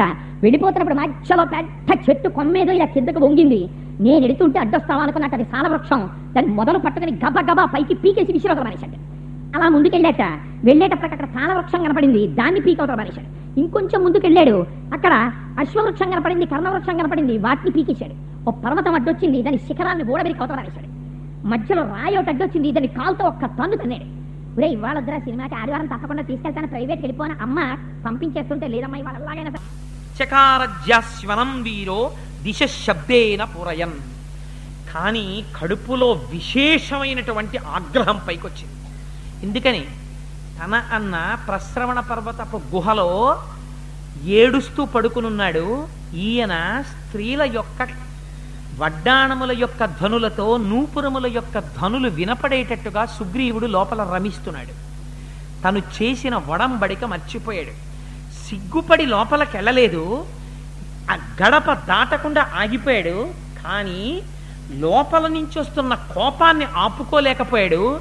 ఏం చెయ్యాలని ఆలోచించాడు. ఇవాళ సుగ్రీవుడి దగ్గరికి వెళ్ళి బయటికి తీసుకొచ్చేవాడు కనపట్టలేదు ఎలా సుగ్రీవుడిని బయటికి పిలవాలనుకున్నాడు? అనుకుని ఒక్కసారి తన వింటి నారి యొక్క టంకారధ్వని చేశాడు. ఈ టంకారధ్వని వినేటప్పటికీ గుహల్లో పడుకున్న సింహాలు కూడా మూర్ఛపోతాయి. అటువంటి టంకారధ్వని లోపల తాగి భార్యలతో పడుకున్నటువంటి సుగ్రీవుడి యొక్క చెవిన పడిందిట. పడేటప్పటికి తాగిన మధ్యంతలుక మైకం విరిగిపోయింది. ఇంతమంది భార్యలతో పడుకున్నవాడు ఎగిరి గంతేసో ఆసనంలో కూర్చున్నట్ట. ఎలా కూర్చున్నాడో తెలుసా అండి? సభాముఖంగా చెప్పడానికి నేను సిగ్గుపడాలి. ఎంతలా ఎగిరి కూర్చున్నాడంటే అంతకన్నా ఇంకొక ఉపమానం చెప్పడానికి ఆస్కారం లేక ఒక పవిత్రోపమానాన్ని ప్రయోగిస్తున్నాను. కోతి కోతి పిల్లని పట్టుకుని మన ఎదురుగుండా ఎలా కూర్చుంటుందో అలా ఒంటి మీద ఉన్న ఆభరణాలు ఒంటి మీద ఉన్న మాలికలు అన్నీ అటు ఇటు తొలగిపోయాయి. రమిస్తున్నటువంటి రుమని తన ఒళ్ళో పెట్టుకుని ఎగిరి తల్పం మించి ఒక ఆసనం మీద కూర్చున్నాడు అలాగే రుమతో కలిసి. కూర్చుని ఆ టంకారధ్వనికి హడిలిపోయాడు. అమ్మ బాబోయ్ వచ్చేసాడు లక్ష్మణుడు లోపలికన్నాడు. ఇప్పుడు దిక్కేమిటి ఎవరెళ్ళాలి బయటికి? టంకారధ్వని చేసేశాక ఇల్లా బయటికి వెళ్ళాడా? నోటి మాట ఎలా వస్తుందో తడబడిపోతున్నాడు. నోట్లోంచి మాట సరిగ్గా రావట్లేదు. ఒంటి నిండా మధ్యంతో నిండిపోయింది. ఇప్పటి వరకు గ్రామ్య సుఖాలు అనుభవించున్నాడు. అటువంటి వాడు బయటికెడితే తూలిపోతాడు. నిలబడలేక ఒక మాటకొక మాట నోటి వెంట వస్తే ఎదురుగుండా టంకారధ్వని చేసిన వాడు లక్ష్మణుడు. ఇప్పుడు దిక్కేమిటి? అన్నయ్య మాట జ్ఞాపకానికి వచ్చింది. ఉరే ఎప్పుడైనా అనుకోని ఉత్పాతం వచ్చి మీద పడిపోతే గొప్పగా మాట్లాడగలిగింది తారరా అన్నాడు అన్నయ్య. ఇప్పుడు జ్ఞాపకానికి వచ్చింది తారని పిలిచాడు. ఈ పరిస్థితుల్లో తన్ని గట్టెక్కించాలి. ఎవరు గట్టెక్కిస్తారు? తారని పిలిచి ఆవిడితో అన్నాడు టంకారధ్వని చేసేసి లక్ష్మణుడు ఏం చేశాట?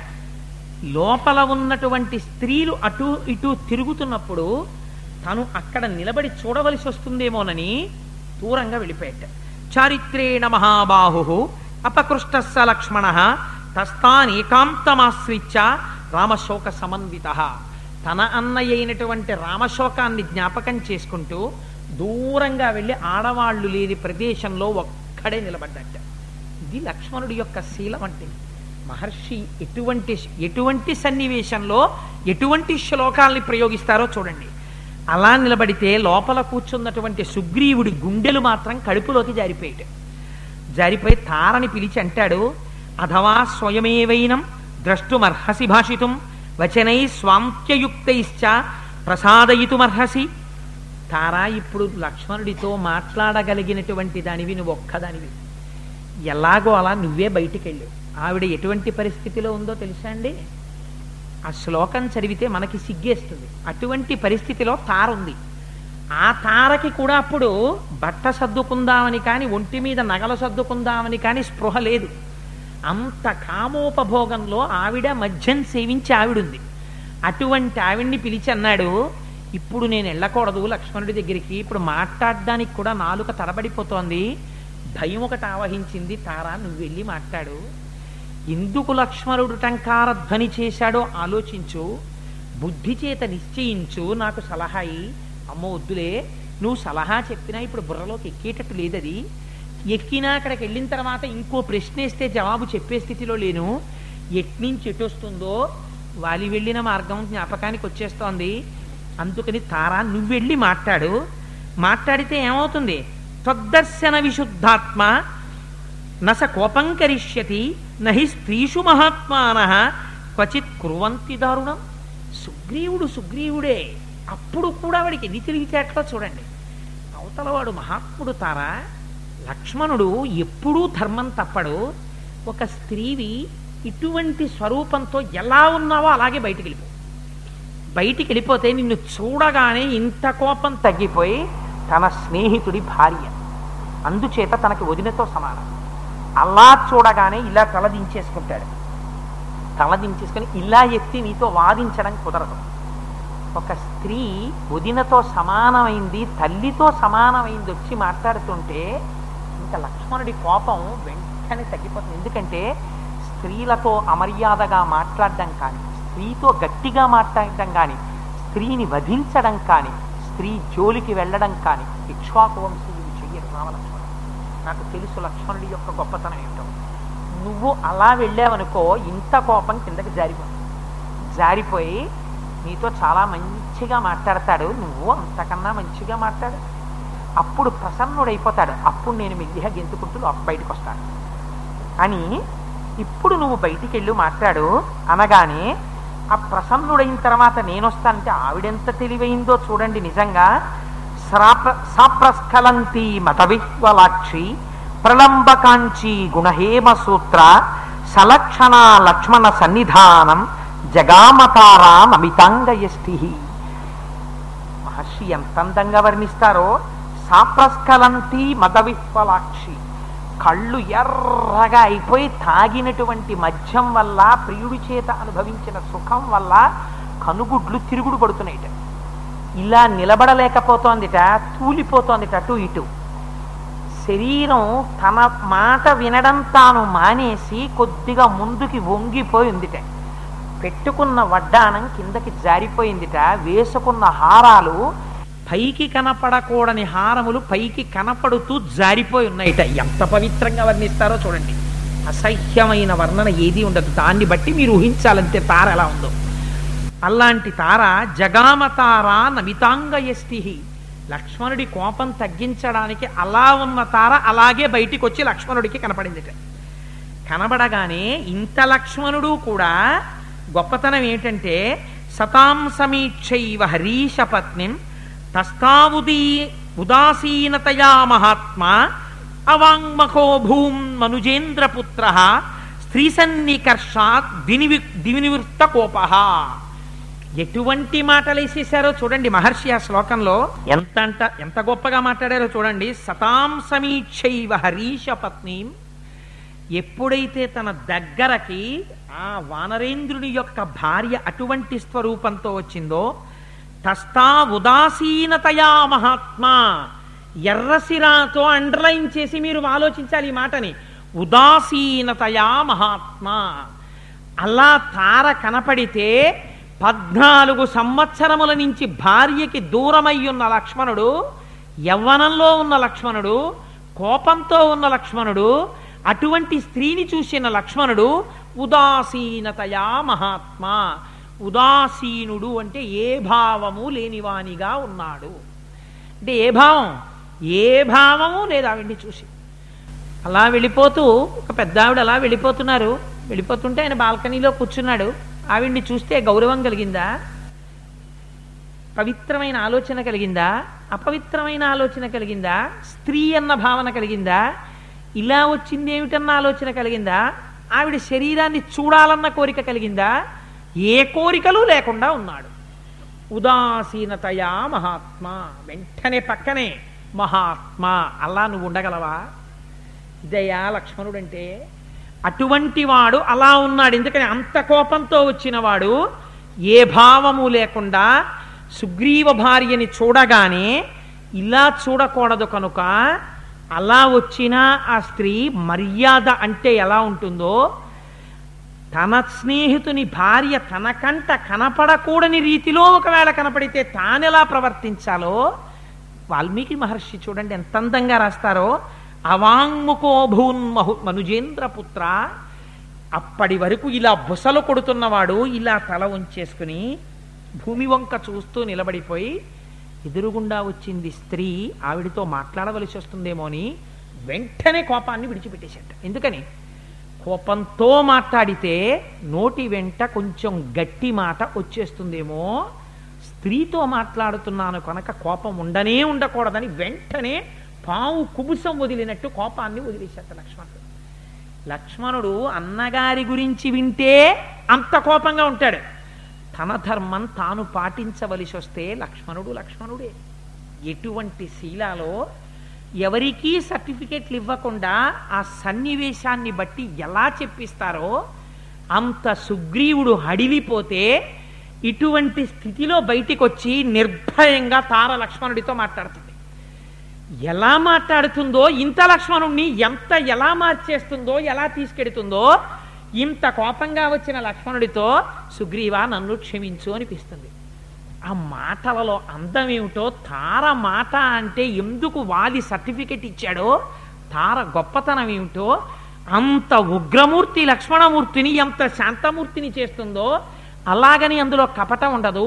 ఎంత ధర్మంగా మాట్లాడుతుందో ఎలా మాట్లాడుతుందో రేపటి రోజున వాల్మీకి మహర్షి యొక్క రచనా వైశిష్ట్యాన్ని ఆ అందాన్ని అనుభవించేటటువంటి అదృష్టాన్ని ఈశ్వరుడు మనకి కటాక్షించుగాక అని ప్రార్థన చేస్తూ రామనామాన్ని ఒక్క పదకొండు మాటలు చెప్పుకొని గృహోన్ముఖులం అవుదాం జీవితంబున నిత్య జపముగ చేయవలె శ్రీరామనామము.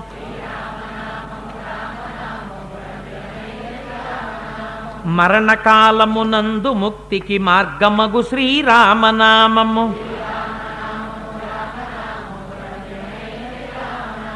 పాలు మీ గడ పంచదారల పక్వమే శ్రీరామనామము.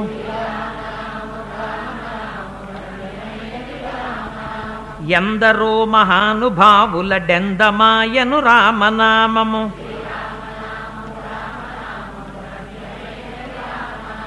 తుంటరీ కామాదులను మంట గలుపునది శ్రీరామనామము. సిద్ధమూర్తులు మాటి మాటికి చేయునది శ్రీరామనామము. వెంట తిరిగడి వారికెల్లను కంటి పాపే రామనామము.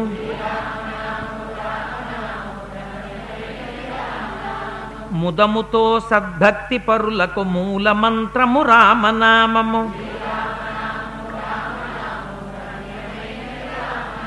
నిజమే వెంట తిరిగిడి వారికెల్లను కంటి పాపే రామనామములు. అదే రెండు కళ్ళల్లో పడితే ఇవాళ రామాయణం ఏం చెప్పగలను కుండలిని భేధించి చూచిన పండు వెన్నెల రామనామము.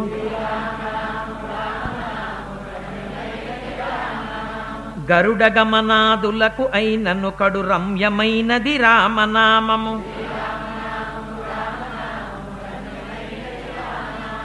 ధాత వ్రాసిన వ్రాత తుడి చెడి దైవమే శ్రీరామనామము.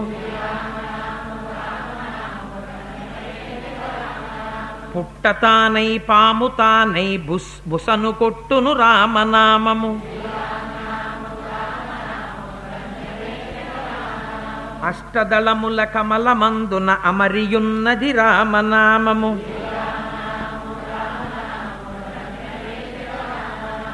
శ్రీరామనామము రామనామము రమ్యమైనది రామనామము. సర్వం శ్రీయుమామహేశ్వర పరబ్రహ్మార్పణమస్తు స్వస్తి.